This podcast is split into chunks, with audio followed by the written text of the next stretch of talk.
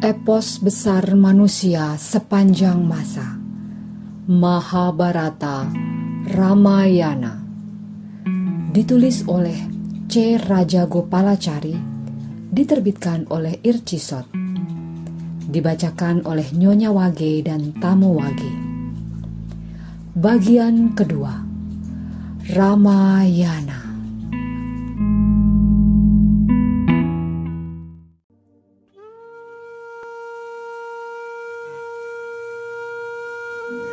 Bab 74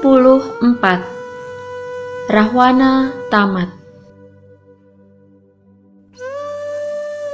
Ratap tangis terdengar di setiap rumah di Alengka. Kesedihan, rasa malu dan amarah campur aduk dan menggelegak di dada Rahwana seperti laut yang mengamuk.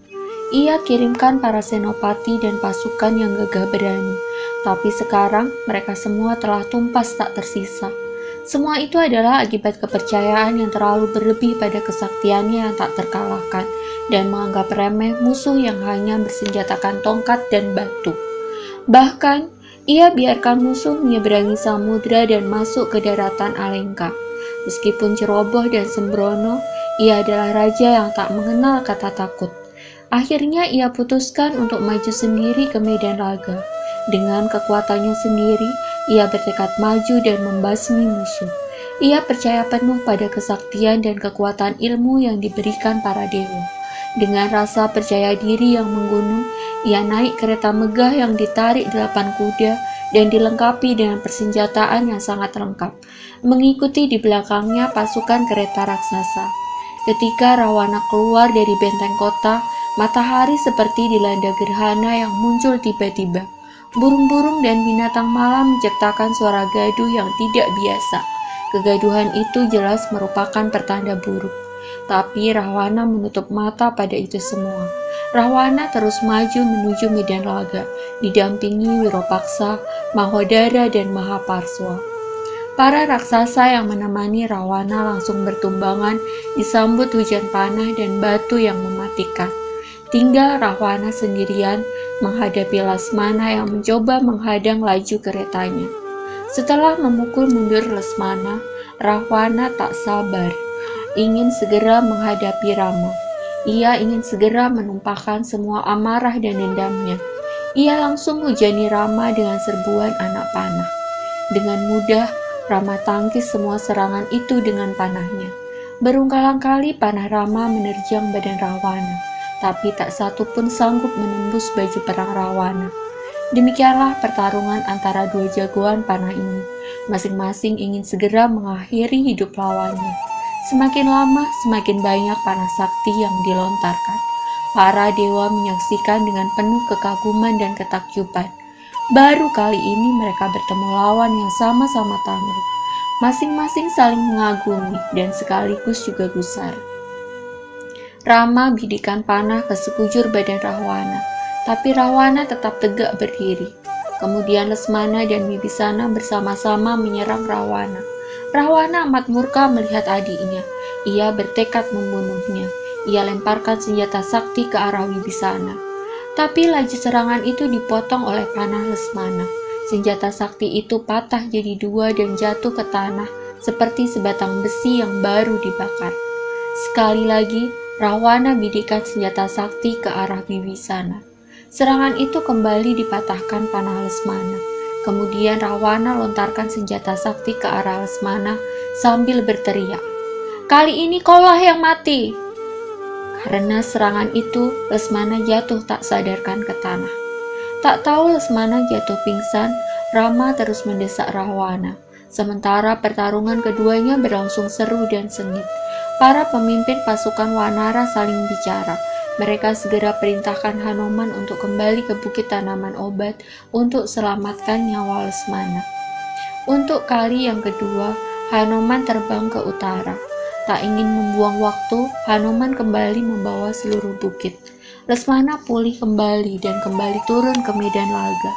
Sementara itu, Mantali membawa kereta tuanya, Batara Indra, ke medan perang untuk digunakan Rama. Batara Indra, raja para dewa mengirimkan keretanya supaya kau gunakan, kata Matali. Silakan naik ke atas kereta dan binasakanlah Rawana, musuh para dewa. Rama menghaturkan sembah hormat kepada para dewa. Ia kitari kereta dewa itu dan menaikinya.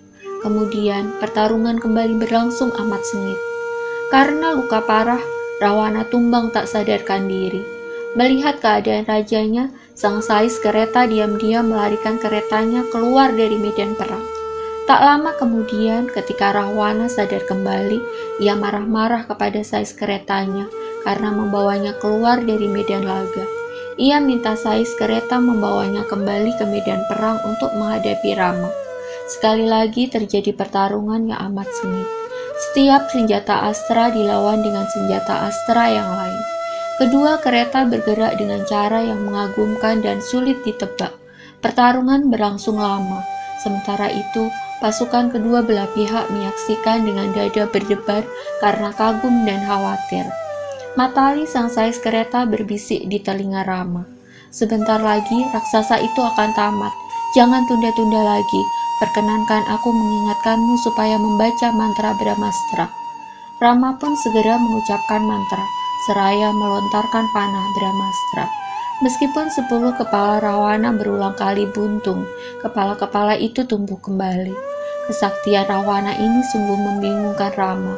Brahmastra yang memancarkan bara api melesat dan menerjang dada Rawana. Brahmastra menerjang persis pada bagian yang menyimpan rahasia kesaktian Rawana. Bagian rahasia itu remuk seketika. Busur meluncur jatuh dari jari jemari Rawana, dan raksasa sakti tersebut akhirnya tumbang dan terjatuh dari kereta, tersungkur di tanah.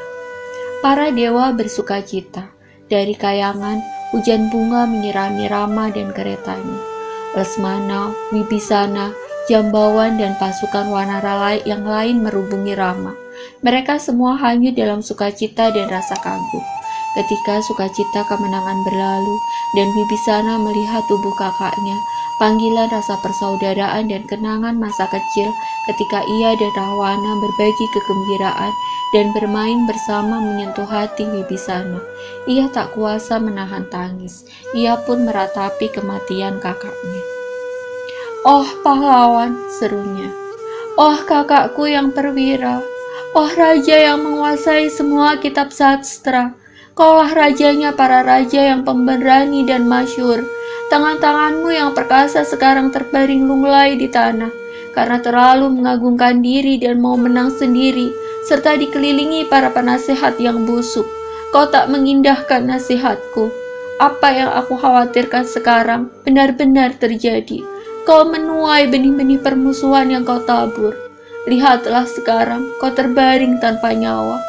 Oh, kau yang dulu adalah penguasa bangsa raksasa yang disegani.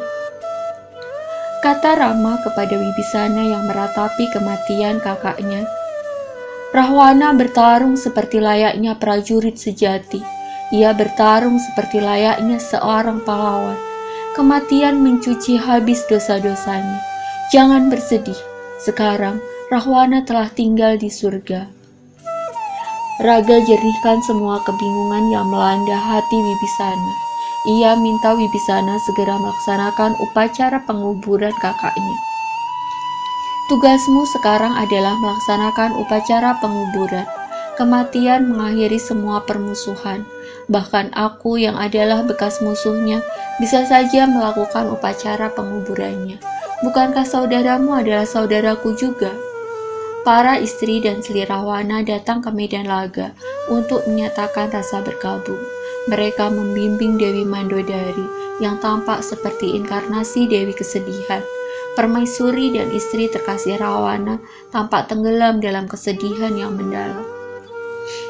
Batara Indra, Raja para dewa pun takut menghadapi amarahmu. Para resi dan Gandarwa pun lari tunggang langgang jika melihatmu.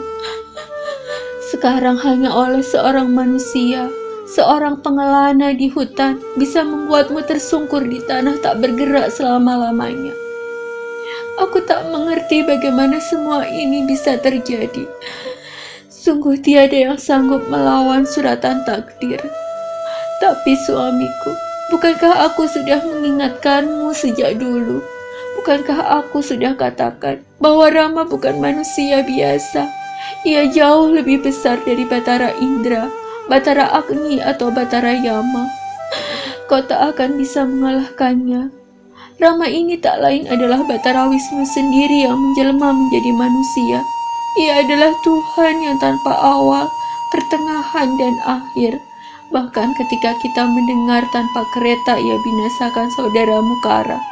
Bukankah aku sudah katakan bahwa Rama ini bukan manusia sembarangan? Ketika Hanoman menyelinap masuk Alengka, kota benteng yang tak tertembus dan memporak-porandakannya, aku sudah tahu semuanya. Aku sudah memohon kepadamu supaya tidak memancing kemarahan mereka. Tapi kau tak mau mendengarkannya.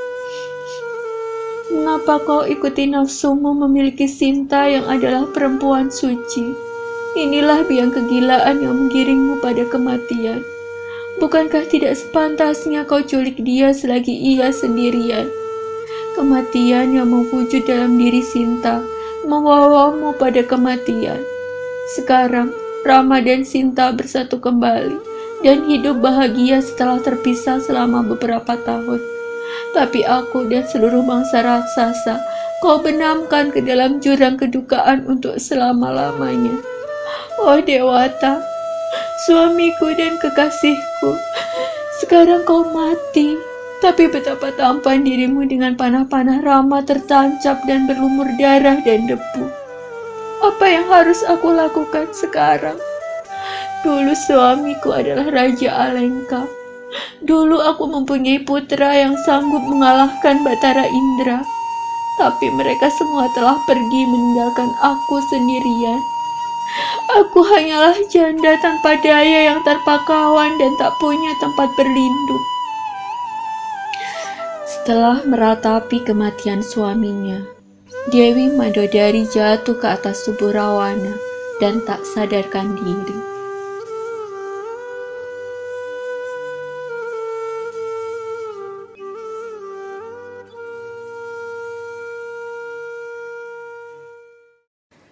Dengarkan kisah selanjutnya di wagi depan dengan tamu wagi yang lain.